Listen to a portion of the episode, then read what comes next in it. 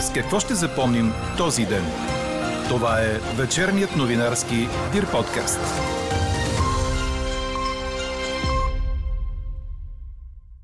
Политика не се прави без емоции и сърце, макар в момента именно емоциите да пречат на седемте партии в парламента да се разберат за устойчиво мнозинство. Останете с подкаст новините, за да чуете още от коментара на политическия пиар експерт Нидал Алгафари.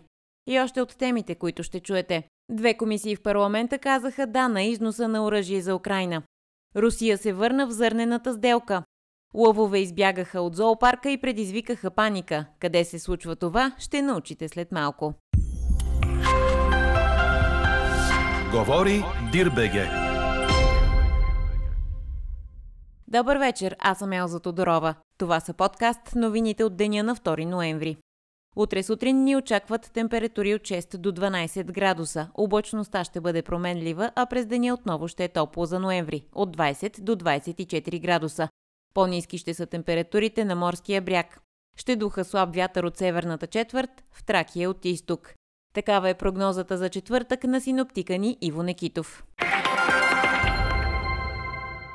Емоциите са нещото, което пречи на седемте партии в парламента да се разберат за правителство, но политика не се прави и без сърце.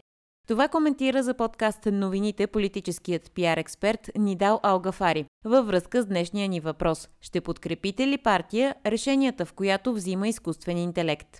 Поводът за тази анкета е иновативната идея в Дания за партия, ръководена от изкуствен интелект, която да представлява 20% от датските избиратели, които нямат свое политическо представителство и която заявява дори амбиция до година да влезе в парламента. Един политик би трябвало да има преди всичко емоции. Би трябвало да има в този преносен смисъл да има сърце, което да може да отговаря на неща, които види или неща, които чуе или неща, които прочете, по начин, който понякога може да е в разрив с желязната логика на изкуствения интелект. А не би ли могъл математически модел или пък изкуствен интелект да помогне на ситуацията, която имаме в момента?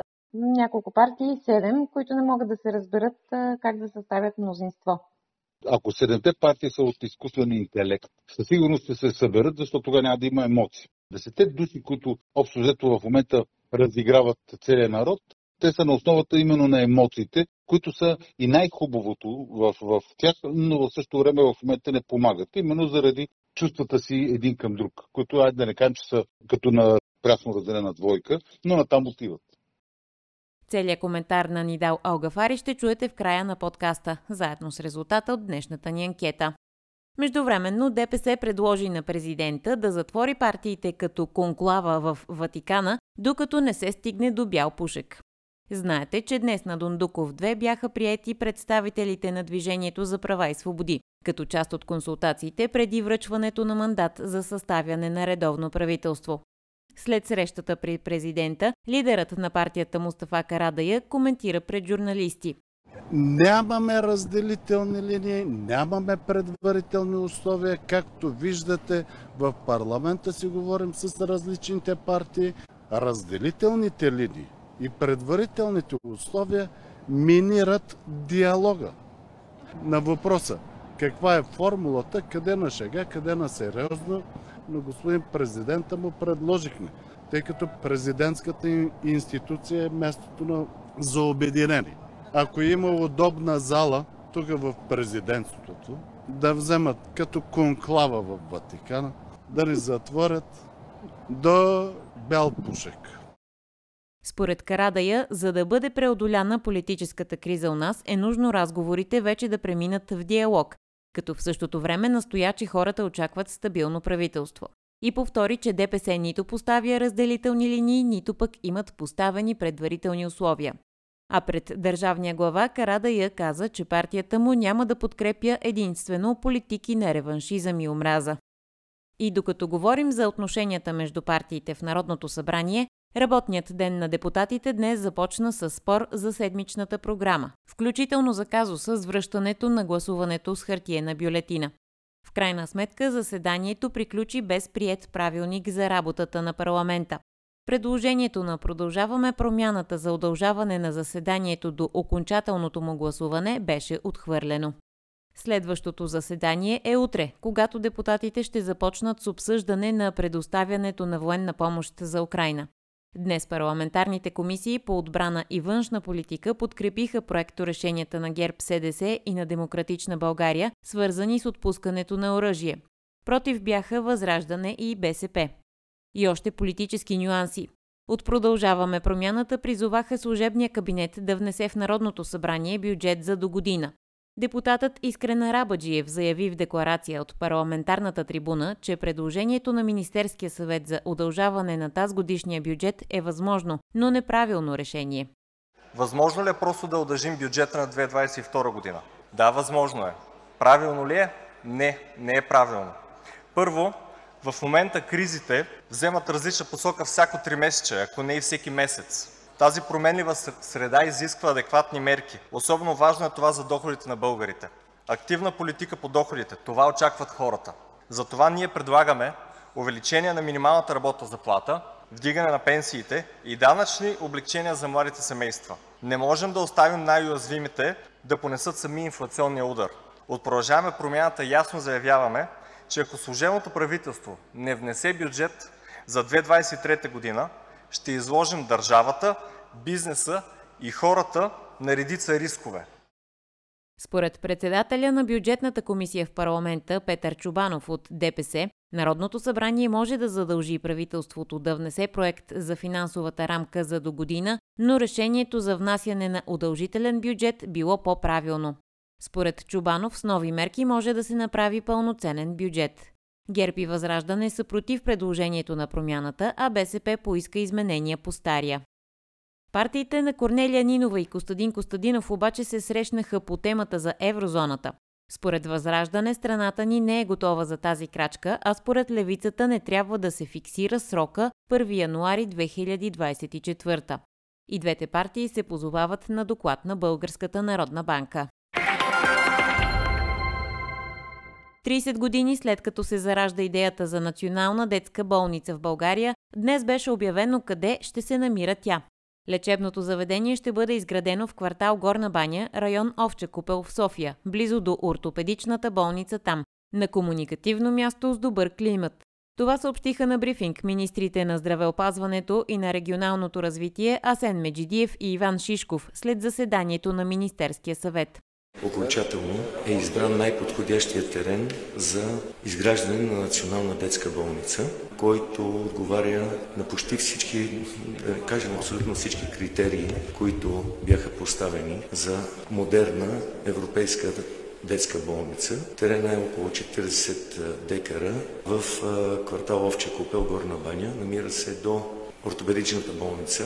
Терена е изключително подходящ, тъй като първо е в много добър климат на конкретното място, с много добър достъп. Достъп и от метро, достъп и, и други комуникации. Терена позволява да бъде изградена, освен детската болница, към нея и хотел за родители, и рехабилитационен център, да бъдат обособени отделните спешни структури, реанимационни структури и всички специалности спрямо потребностите, които са заложени.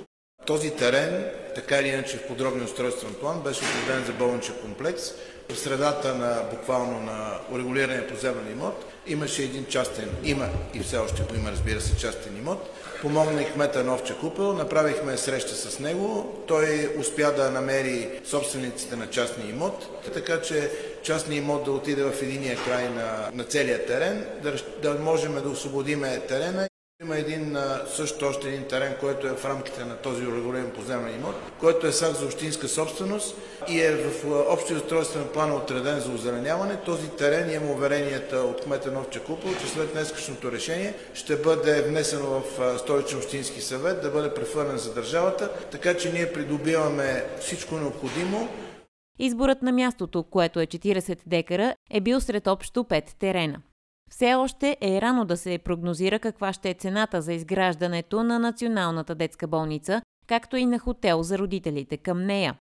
Предстои екип на Здравното министерство да посети водещи европейски детски болници, каквато по думите на Меджидиев трябва да е и тази. По европейски стандарти. Какво не се случи днес?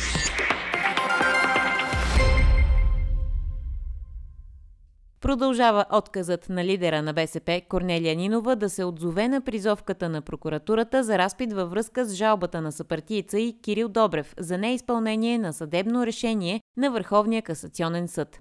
По нейни думи, държавното обвинение е задействало мярката принудително отвеждане, а рано сутринта в дома й били изпратени двама служители на съдебната охрана. Очевидно прокуратурата е задействала следващата стъпка – принудително довеждане. Вече викат на разпит преброителите в Националния съвет на БСП. Вече ме принуждават за пореден път аз да връчвам призовки. Няма да изпълня и това указание да връчвам призовки на членове на Националния съвет, които трябва да обясняват защо Кирил Добрев не е допуснат до заседание на Националния съвет, на което между другото той присъстваше. Сезирали сме посланиците на европейските държави. Сезираме инспектората на Висшия съдебен съвет за действията на този прокурор. Служебният правосъден министр Крум Зарков каза, че е разпоредил веднага проверка на случая, като по думите му съдебната охрана е търсила Нинова по друг повод, за да й връчи съдебно разпореждане по нейна жалба срещу журналиста Явор Дачков. Самият той пък написа във Фейсбук, че, цитирам, Нинова прекрачва всички граници на разума, а лъжите й придобиват патологични измерения. Главният прокурор Иван Гешев поиска оставката на пернишкия прокурор Бисер Михайлов по повод казуса с сина му. Обвиняемият за побой Васил Михайлов. Обвинител номер едно призова прокурор Михайлов да поеме морална отговорност за действията на наследника си. Миналата седмица 18-годишният младеж беше пуснат от съда под домашен арест, който е бил нарушаван и за това имало събрани доказателства. Софийската районна прокуратура внесе искане за постоянен арест на Васил Михайлов. А прокуратурата в Русе започна досъдебно производство срещу непълнолетния младеж от спортното училище в града, който проявявал непредизвикана агресия, нанасяйки нееднократно побои над свои връзници. Конкретният повод е разпространено видео с насилие, което доведе до протест в Русе. Прокуратурата призова гражданите да не се страхуват да подават сигнали срещу побойника, за да бъдат разследвани и цитирам да може да има справедливост в държавата ни. Русия възобнови участието си в сделката за износ на зърно и селскостопанска продукция от украинските пристанища, обяви Руското министерство на отбраната. Това се случва след като със съдействието на ООН и на Турция, руската страна е получила писмени гаранции, че Украина няма да използва хуманитарния коридор за водене на бойни действия срещу Русия. Москва се оттегли от споразумението, след като в края на октомври базирани в пристанището на Севастопол кораби на руския черноморски флот бяха подложени на нападение с бойни дронове, за което Русия обвини Украина и Великобритания. Четете още в Дирбеге. Капитанът на Байерн Мюнхен и немския национален тим Мануел Нойер направи шокиращи разкрития за здравословното си състояние, предаде Корнер. Вратарят разкри през профила си в социалните мрежи, че е страдал от рак на кожата на лицето, заради което е трябвало да се подложи на три операции. Разкритието му дойде като част от реклама за козметика за кожа, в която участва с бившата номер едно в тениса Анджелик Кербер. Още преди година медиите в Германия се усъмниха за подобен проблем с вратаря, защото след кратко отсъствие от терените той се появи с белек на лицето. Оптимистичните новини са думите на Нойер, който говори за заболяването като за отминало, но въпреки това участието му на световното първенство в Катар остава под въпрос. Чухте вечерния новинарски Дир подкаст. Подробно по темите в подкаста четете в Дирбеге. Какво ни впечатли преди малко?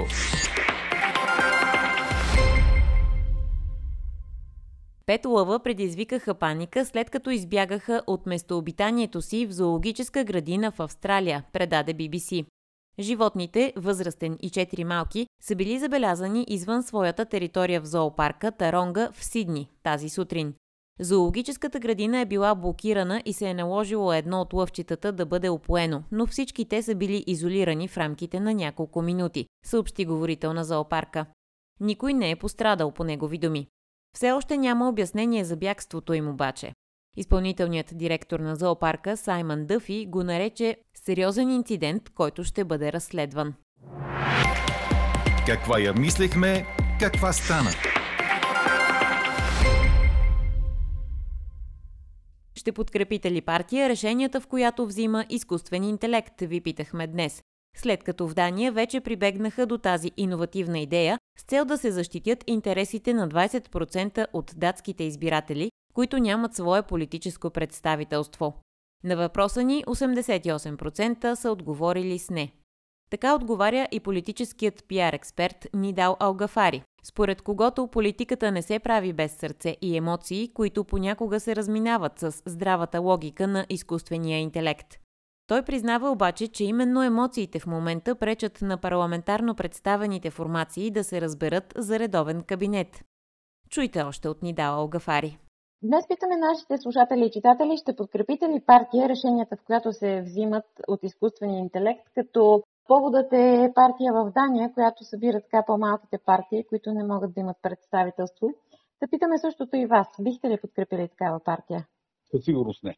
Защото така основната причината за мен е, че един политик би трябвало да има преди всичко емоции. Би трябвало да има така нареченото, айде да не казваме, че то е сърце, но в този преносен смисъл да има сърце, което да може да отговаря на неща, които види или неща, които чуе или неща, които прочете, по начин, който понякога може да е в разрив с желязната логика на изкуствения интелект и трябва да се взимат решения, които да са по-скоро на основата на емоцията. А не би ли могъл някакъв математически модел или пък изкуствен интелект да помогне на ситуацията, която имаме в момента. Знаем няколко партии, седем, които не могат да се разберат как да съставят мнозинство. Ако седемте партии са от изкуствен интелект, със сигурност ще се съберат, защото тогава няма да има емоции. При, при нас хората, т.е. не са хората, десете души, които общо взето в момента разиграват целият народ, те са на основата именно на емоциите, които са и най-хубавото в, в тях, но в същото време в момента не помагат. Именно заради чувствата си един към друг, които, айде да не кажем, че са като на прясно разделена двойка, но натам отиват.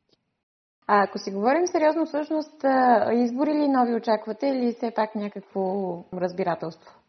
По-скоро какво ми се иска, въпреки че разумът все повече се отказва да, да приеме, че може да се случи. Но очакванията ми, надеждите и мечтите са ми при вариант на третият мандат да се да състави правителство, което да е достатъчно стабилно, че да изкара целия си 4 годишен мандат това Народно събрание. Така си го представям, че това би могло да стане чрез партията, която още самото начало твърди, че биха разговаряли с всички, биха приели от всички идеи, биха работили за решаване на проблемите на хората. И тъй като се надявам, че другите политически формации, като видят, че в правителството не влизат политически лидери от другите техни колеги, може би ще склонят да тръгнат в един вариант, който да се обединяват на най-различни неща, които би трябвало да се случват. Дали ще бъдат евроатлантически, дали ще бъде за Украина, дали ще бъде за енергийните проблеми и за цените, но всичките те там говорят в едно и също. Единството, което не се разбирате, че аз не харесвам Бойко или аз не харесвам Кирчо или пък аз не харесвам Корнелия. Така приключва днешната ни анкета. Новата тема очаквайте утре в 12. Приятна вечер! Слушайте още, гледайте повече и четете всичко в Дирбеге.